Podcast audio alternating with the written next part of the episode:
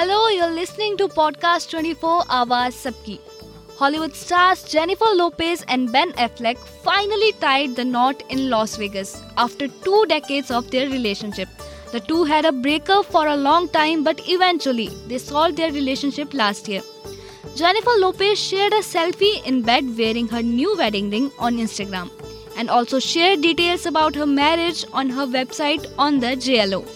The pair met on the set of movie Gigli in 2002 and got engaged in 2003 but broke it off the following year, blaming excessive media attention. This is Lopez's fourth marriage. Before this, she was married to singer Marc Anthony from 2004 to 2014 and they have twins together. Affleck was married to actor Jennifer Garner from 2005 to 2018 and they have three children together. Bennifer is the couple's public nickname given by their fans, and Jennifer Lopez and Ben Affleck's fans are really happy after knowing the news of their marriage.